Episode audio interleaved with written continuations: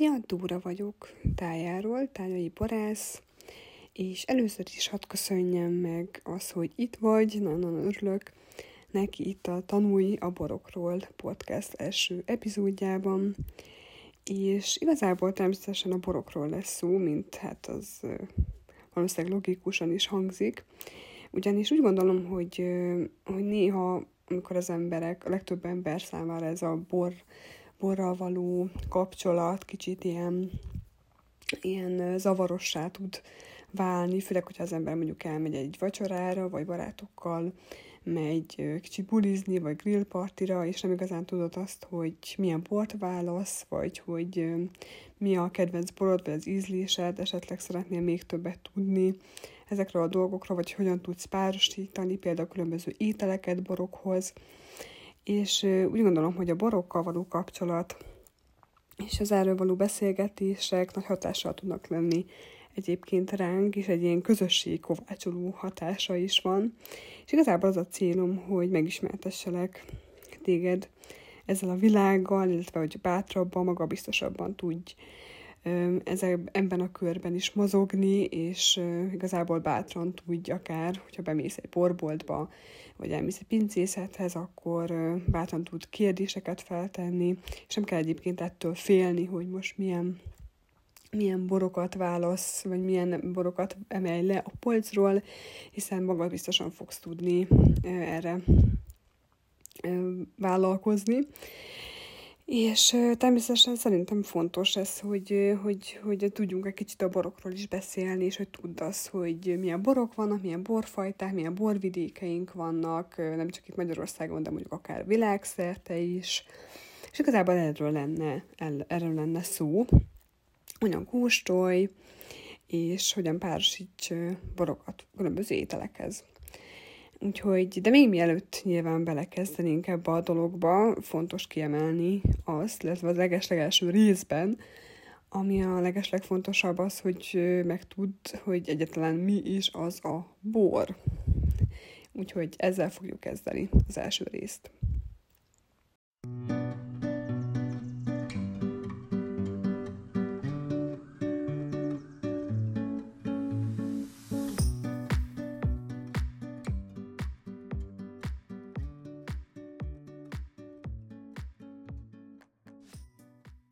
Mi az a bor? Nagyon leegyszerűsítve, fermentált szőlőlé. Pont. nyilván ez nem volt annyira nehéz kitalálni. Alapvetően a bor úgy készül, hogy nyilván van szőlő, borszőlőnk, amelyet bogyózunk, préselünk, hozzáadunk élesztőt, ugye tartályba törjük, vagy ballonokba, illetve ennek a erjedés következtében széndioksziddá, illetve alkoholá alakul, és így lesz a bor. Így keletkezik. Leegyszerűsítve ez a, ez a helyzet, természetesen ennek több tényezője is van, hiszen rengeteg féle fajta bort tudunk készíteni. Ennek első oka nem más, mint maga, maguk a fajták, tehát a szőlőfajták. A világon több ezer fajta szőlőfaj létezik, ami a Vinis vinifera családba tartozik. Ezek borszőlőfajták, ilyen például a Chardonnay, a Sauvignon Blanc, a Riesling, Merlot, Cabernet Sauvignon, ezek mind szőlőfajták, amelyekből bort tudunk készíteni.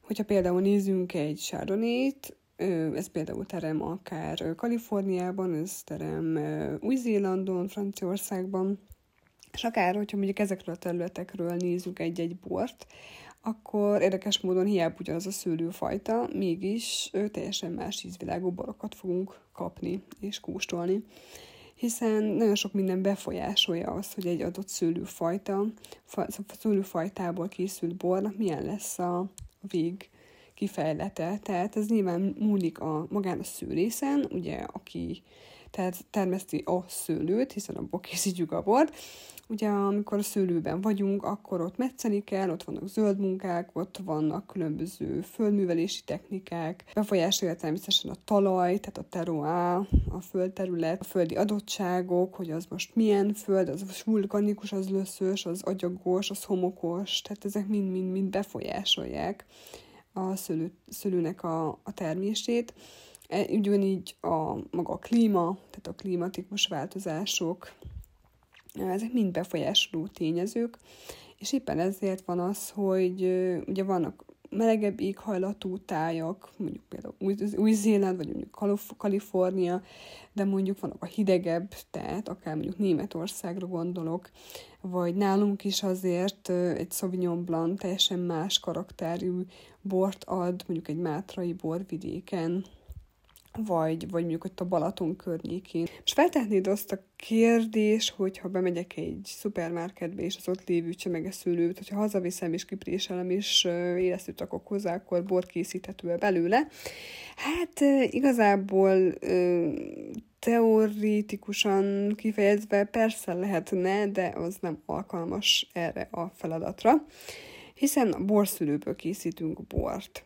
Biztosan sokszor hallottál például borászokat, vagy akár mondjuk borszakértőket, szomeléreket hallani arról, hogy a borról mondjuk beszélnek, és nagyon vicces dolgokat szoktak néha mondani, és számunkra néha ilyen teljesen kínaiul, vagy, vagy egy ilyen földünk kívüli szavakat és, és olyan kifejezéseket használnak a borról, vagy a borban lévő aromáknak a meghatározására, ami, ami számunkra teljesen abszurdnak mondható.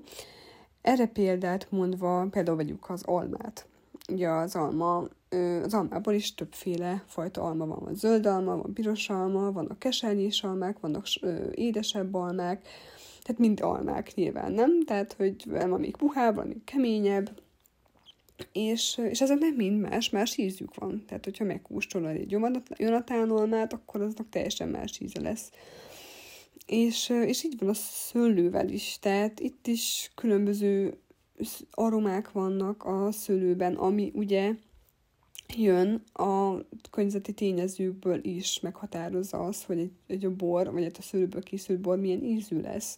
De ugyanúgy befolyásolja a talajjadottságok, ott vannak például az, hogy hogyan mi, maga a technológia is befolyásolhatja, hogy hogyan készítik spontán erjesztették, hogy azt, hogy az faélesztővel beoltva erjesztették, akkor utána az, hogy most az hordóban volt, vagy nem volt hordóban, ezek mind-mind-mind befolyásolják ezt a dolgot. Van nagyon nehéz szerintem egyébként meghatározni azt, hogy, hogy egy bor milyen ízű. És igazából valamikor tényleg csak azon múlik ez az egész, hogy, hogy mi, mi utólag mondjuk eszünk be tehát akár mondjuk egy élményről is, vagy, vagy valami, valami olyat, amit akkor szagoltunk, egy fűszer, vagy, vagy egy valamilyen gyümölcs, zöldség, akár ilyesmi is eszünkbe juthat, és, és, és valóban megtalálhatjuk egyes borokban ezeket az illatokat. Ez természetesen nagyon kifinomult szaglásra ad ö, okot, tehát hogy azért nagyon sokat kell kóstolni, és, és rengeteget kell ízlelni, szagolni a borokat, és tudatosítani. Tényleg az ember leül mondjuk egy, egy Sauvignon Blanc mellé, és akár mondjuk ö, nem csak egy Sauvignon Blanc kóstolsz, hanem, hanem mondjuk a különböző országokból, vagy akár itt Magyarországon is van egy jó pár borvidékünk, ahol termesztenek Sauvignon Blanc és készítenek ezekből, és lehet válogatni, és akkor így folyamatosan így ö, hozzákóstolod, vagy összekóstolod őket, és megpróbálod ezeket lejegyzetelni hogy mit érzel, és tényleg így, akár, akár tényleg így tudatosan, hogy mit tudom én, zöld paprika, vagy, vagy ez egy kicsit olyan ananászos mangós, és, és valóban egyébként lehet, vannak, vannak a Sauvignon amik tényleg erre a, az aromavilágra, ízvilágra összpontosít.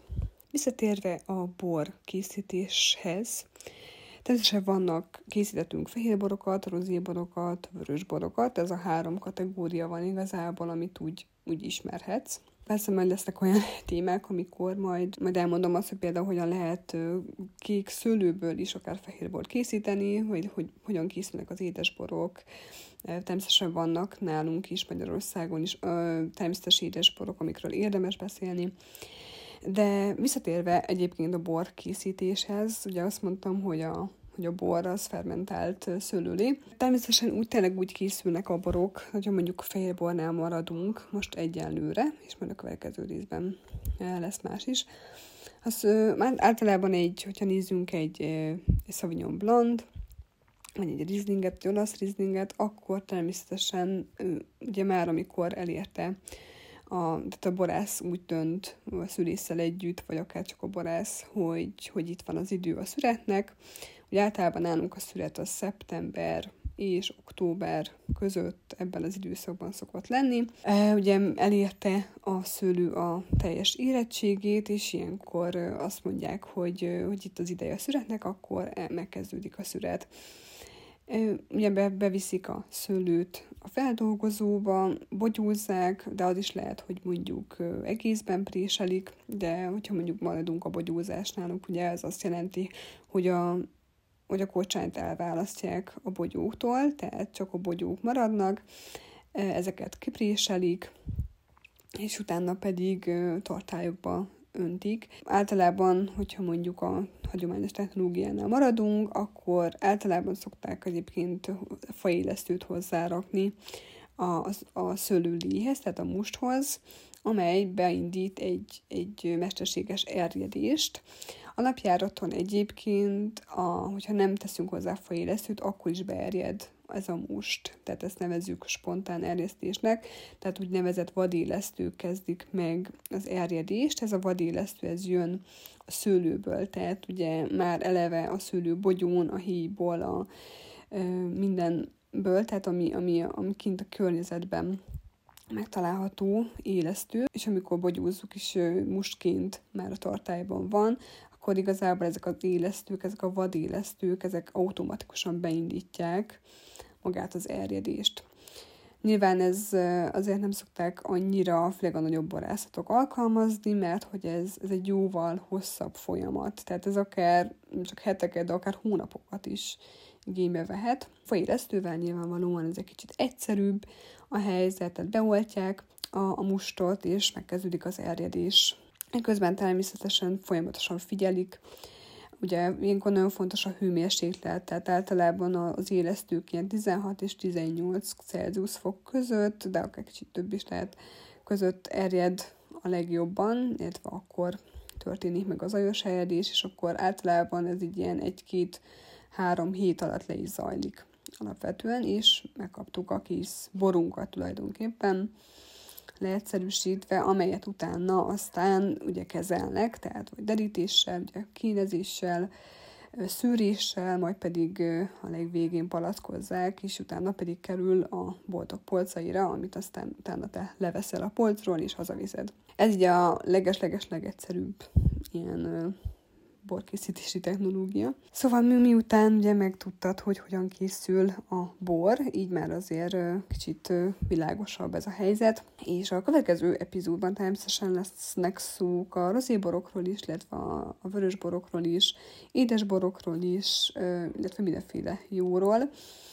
Úgyhogy ha még többet szeretnél hallgatni, akkor ez nagyon-nagyon örömömre szolgál, hogyha feliratkozol a csatornán, illetve egy hírlevélem, és természetesen megtalálod lent a linket a weboldalon, ahol tudsz jelentkezni. Ennyi lett volna ebben az epizódban, úgyhogy várlak a következőben.